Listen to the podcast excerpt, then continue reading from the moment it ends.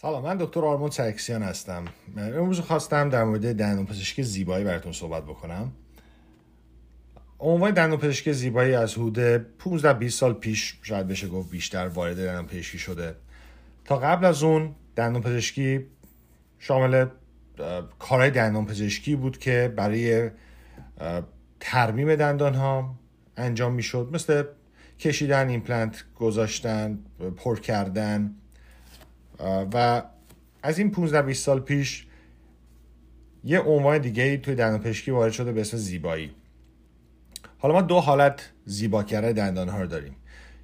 یه مورد هستش که شما دندانتون خراب هستش و در حالی که ما می‌خوایم این دندونا رو ترمیم بکنیم یه حالت بهتر به دندونا میدیم. یعنی سفیترشون می‌کنیم. ممکنه یه مریضی چند تا از دندونای بالاش دندون جلوی بالا خراب شده باشه. حالا ما که میایم ترمیم بکنیم شاید فرم دندون ها رو بهتر بکنیم رنگشون رو بهتر بکنیم.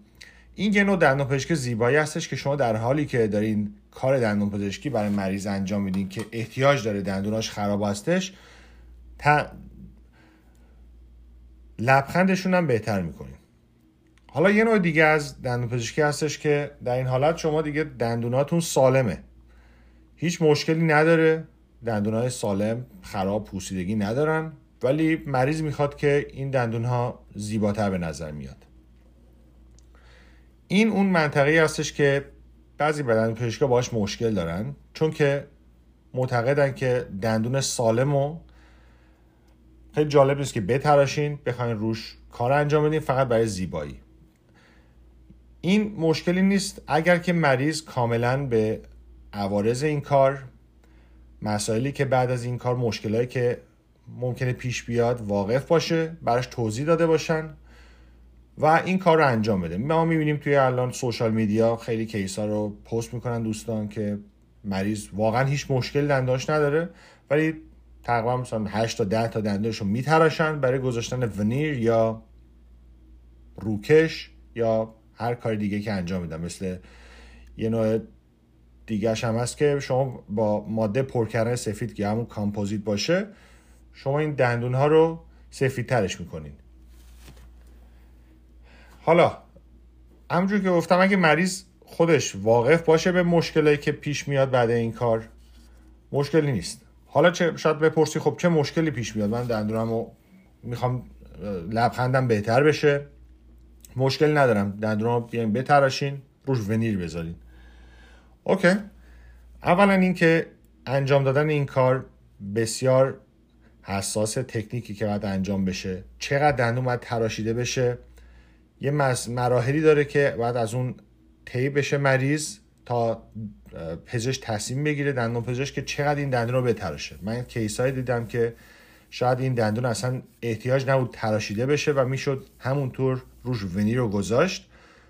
ولی متاسفانه اونقدر تراشیده شده که الان دندون حساس شده و احتیاج به عصب کشی داره. یا اینکه اصلا دندون شاید از دست بره. پس مهمترین چیز این هستش که مریض به انگلیسی میگن informed consent. یعنی مریض باید توضیح داده بشه بهش این مشکلات. پس مشکلاتی که ممکنه پیش بیاد یکی این هستش که دندون حساس بشه بعد از این کار. ما همیشه بعد از کار دندون پزشکی به مریض میگیم که من امروز دندون تو پر کردم. ممکنه چند روز حساس باشه دندونتون. طبیعی هستش و بعد از اون حساسیت از بین میره. اگر نرفت کار دیگه بعد انجام بشه اون کار دیگه معمولا عصب کشی هستش. چون که ما کنترلی روی بزرگی پوسیدگی نداریم.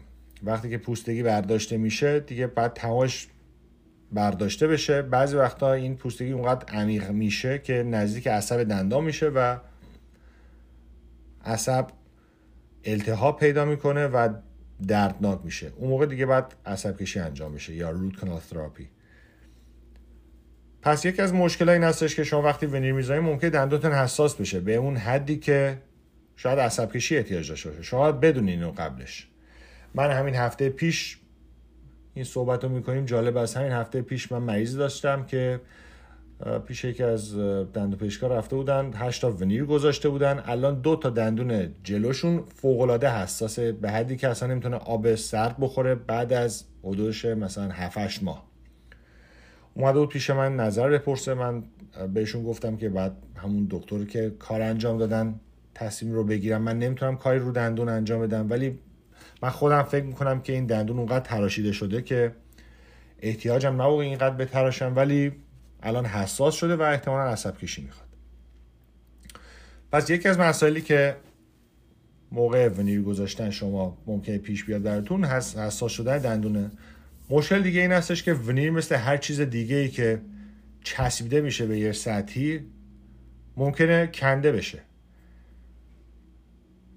شما اگه ونیر رو نگاه بکنین قبل از اینکه بچسبونم روی دندان این ونیر یه چیز خیلی نازکی هستش عین ناخون مصنوعی. حالا اینو باید با یه تکنیک خیلی خاص و حساسی بچسبونم به دندون جوری که کنده نشه. ولی خب در نهایت یه ماده که چسبیده میشه به یه دندونی. این ممکنه کنده بشه. پس بعد این مشکل هم در نظر داشته باشین که شما ونیر گذاشتین خیلی هم قشنگ به نظر میاد. یه هفته دو هفته بعد چند ماه بعد که مهمونی هستین یه یه داش میفته. یعنی که غذا می‌خورین یه دفعه دین یک از ونیراتون خورده شد. این شوخی نیست پیش میاد. من می‌تونم بگم هر ماه یکی دو تا مریض دارم توی مطب که ونیر گذاشتن. نه اینکه من گذاشته باشم الزاما ولی میان ونیرشون افتاده. میچسبونم براشون. پس مسائلی که پیش میاد حساس شدن دندانه و یکی هم اینه که ونیر مثل هر چیز دیگه ممکنه بیفته. حالا چه مزیت هایی داره؟ یکی از مزیت های ونیر این هستش که رنگش عوض نمیشه. شما برای سفید کردن دندوناتون یه رایی که هست سفید کردن یا بلیچینگ انجام دادن روی دندون هاست. تو این تکنیک ژلی که روی دندون ها گذاشته میشه توی مطب. اولش یه ساعت معمولا طول می‌کشه. رنگ دندوناتون سفید میشه. به میگم بلیچینگ یا همون سفید کردن دندونا. مشکلی که با بلیچینگ هست این هستش که اولا خب دندوناتون حساس میشه ولی معمولا موقتیه. چند روز یه هفته آب سرد و گرم می‌خورین دندوناتون تیر می‌کشه. یه مشکل دیگه با بلیچینگ این هستش که برمیگرده این رنگش. شما با بلیچینگ نمی‌تونین انتظار داشته باشین که رنگ دندوناتون برای همیشه سفید بمونه. مریضایی که بلیچینگ می‌کنن هر چند وقت یه بار بعد دوباره این بلیچینگ رو تکرار بکنن. حالا شاید بپرسین خب چند وقت یه بار؟ هر کس فرق می‌کنه دندونای هر کس. مریضی هستش که شاید 6 ماه یه بار احتیاج داشته باشه. مریضی هست که یه سال یه سال یه بار. یا اینکه شاید هر دو سه ماه یه بار احتیاج داشته باشین. این بسته به جنس دندوناتونه رنگ دندوناتون هستش و دیگه عادات غذایی که دارین. شما چقدر موادی می‌خورین یا مینوشین که اینا رنگدانه دارن؟